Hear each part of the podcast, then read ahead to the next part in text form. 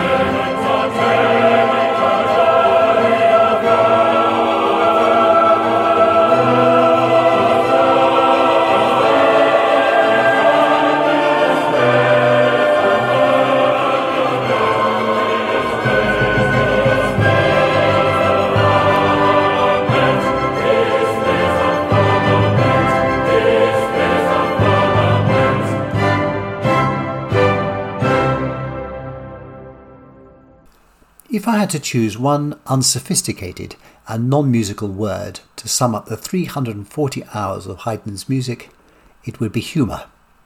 Almost everything about his work is playful and joyous, but that doesn't in any way make it trivial. His successors in Mozart and Beethoven owe him a great deal, but nowadays he's still viewed very much as the support act in a concert programme to be followed by something weightier like a Brahms or a Mahler symphony and that doesn't really seem to do him justice. Even if you're new to classical music, the likelihood is that you will have heard part of his Symphony No. 96, now known as The Surprise. Unless you've not heard this before, everyone knows what's coming next. But imagine being in that audience in Hanover Square in 1792. This will make the ladies scream, wrote Haydn. And was he ever right? The Andante starts quite gently enough, then repeats the tune even more quietly. At this point, as a first time listener, you are just easing yourself back into your seat, perhaps even indulging in a little shut eye to soak up some peaceful moments. And then, out of nowhere, bang! The entire orchestra comes in with a thumping chord with what the Germans call a Paukenschlag, a great word meaning kettledrum stroke. The joke is not repeated but the ensuing minutes make up a series of lovely variations on the tune. And the conductor, Mariss Jansons, was an expert in giving every instrument in the orchestra its own voice. In this recording, it's the Berlin Philharmonic.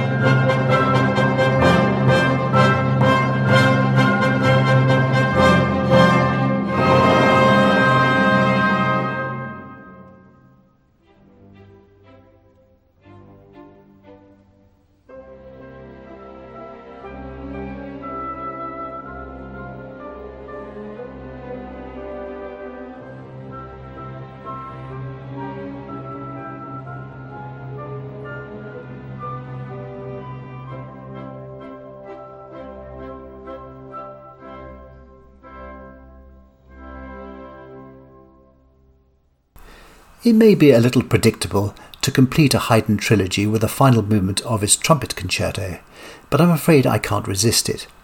Not least because this is a live performance given by Wynton Marsalis with the English Chamber Orchestra conducted by Raymond Leppard. I honestly don't think you will hear a better rendition than this from the recording studio. It's as thrilling and note perfect as it can be.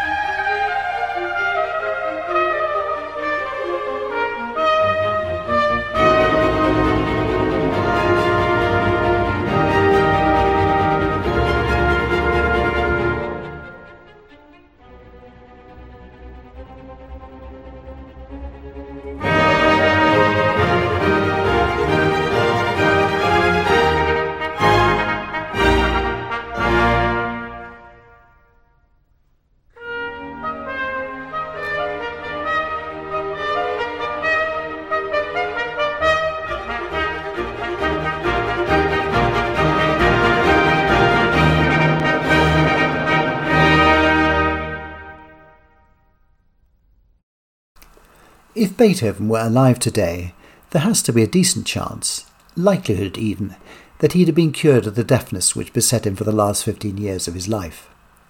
There's a theory, one of many, that it may have had its roots when plunging his head into a bowl of water in times of frustration. In later years, his personal hygiene was almost non existent, so his ears may have escaped proper cleaning, compounding the problem. Summing up the work of any composer in just one piece is not just difficult, it's verging on the daft. Beethoven's enormous output in his miserable life had many landmarks, many firsts. His third symphony, the Eroica, changed symphonic writing for good. His ninth was the first to include a choir. I could go on. But if I had to single out just one piano piece which summed up the core frustration of his life, it would be his 23rd of 32 piano sonata, now known as the Appassionata. Writing or talking about music is notoriously hard, and some would say a little futile, because as I've said in the past, it's the hearing of it and the experience which is personal to each of us. But Beethoven, who once quipped that he would rather write 10,000 notes than a single letter of the alphabet, speaks to us so directly in his music, and this piece in particular, that it's not at all difficult to understand its message. Beethoven has something of a reputation for tumultuous, even ballsy music. Because of this, it's easy to forget that the man wrote some of the most exquisite and sensitive slow movements in all classical music. So today we're going to listen to the second and final movements of the Appassionata, played with appropriate passion and wonderful clarity by Valentina Lisitsa. It starts with a simple theme, followed by three distinct variations before returning to the original. At first, it may seem a little pedestrian, but as it unfolds, Beethoven's mastery of counterpoint, that's the ability to have two or more tunes singing at the same time, comes to the fore. It becomes five minutes of pure tenderness which grow on you each time you listen to it. As it comes to its close, Beethoven launches straight into the final movement without a pause. We're told that this piece is about the forces of nature, but I hear something much more personal. This, surely, is Beethoven ranting at the world at the deterioration of his hearing. Listen to the way the notes go round and round in the first few seconds, which remains a theme throughout. It's the cry of an anguished man, pacing up and down in his room. Anger, frustration, desperation, turmoil. In the unlikely event that he's not made his point, the final climactic moments will leave you in no doubt. And yet, in the midst of all this, a pleading, beautiful melody begging for a cure. This is Beethoven laid bare in the sound. Of all composers, few reach us on such a human level. He goes directly to our souls like no other. Some of Beethoven's greatest works were written when completely deaf. Imagine that for a moment, to know how it's going to sound without the experience of actually hearing it it's almost incomprehensible.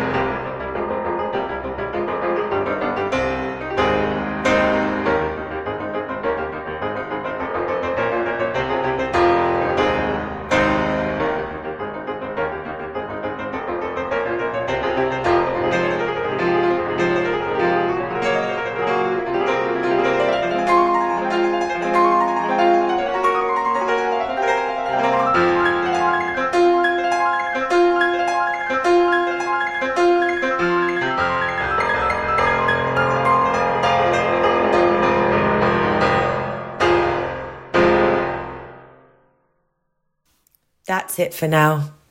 Thank you for listening to Perfect Pitch with Nick Healy Hutchinson. He'll be back again next week with some more treasures for you, so please do join him then. And you can subscribe to this podcast by clicking on the link below.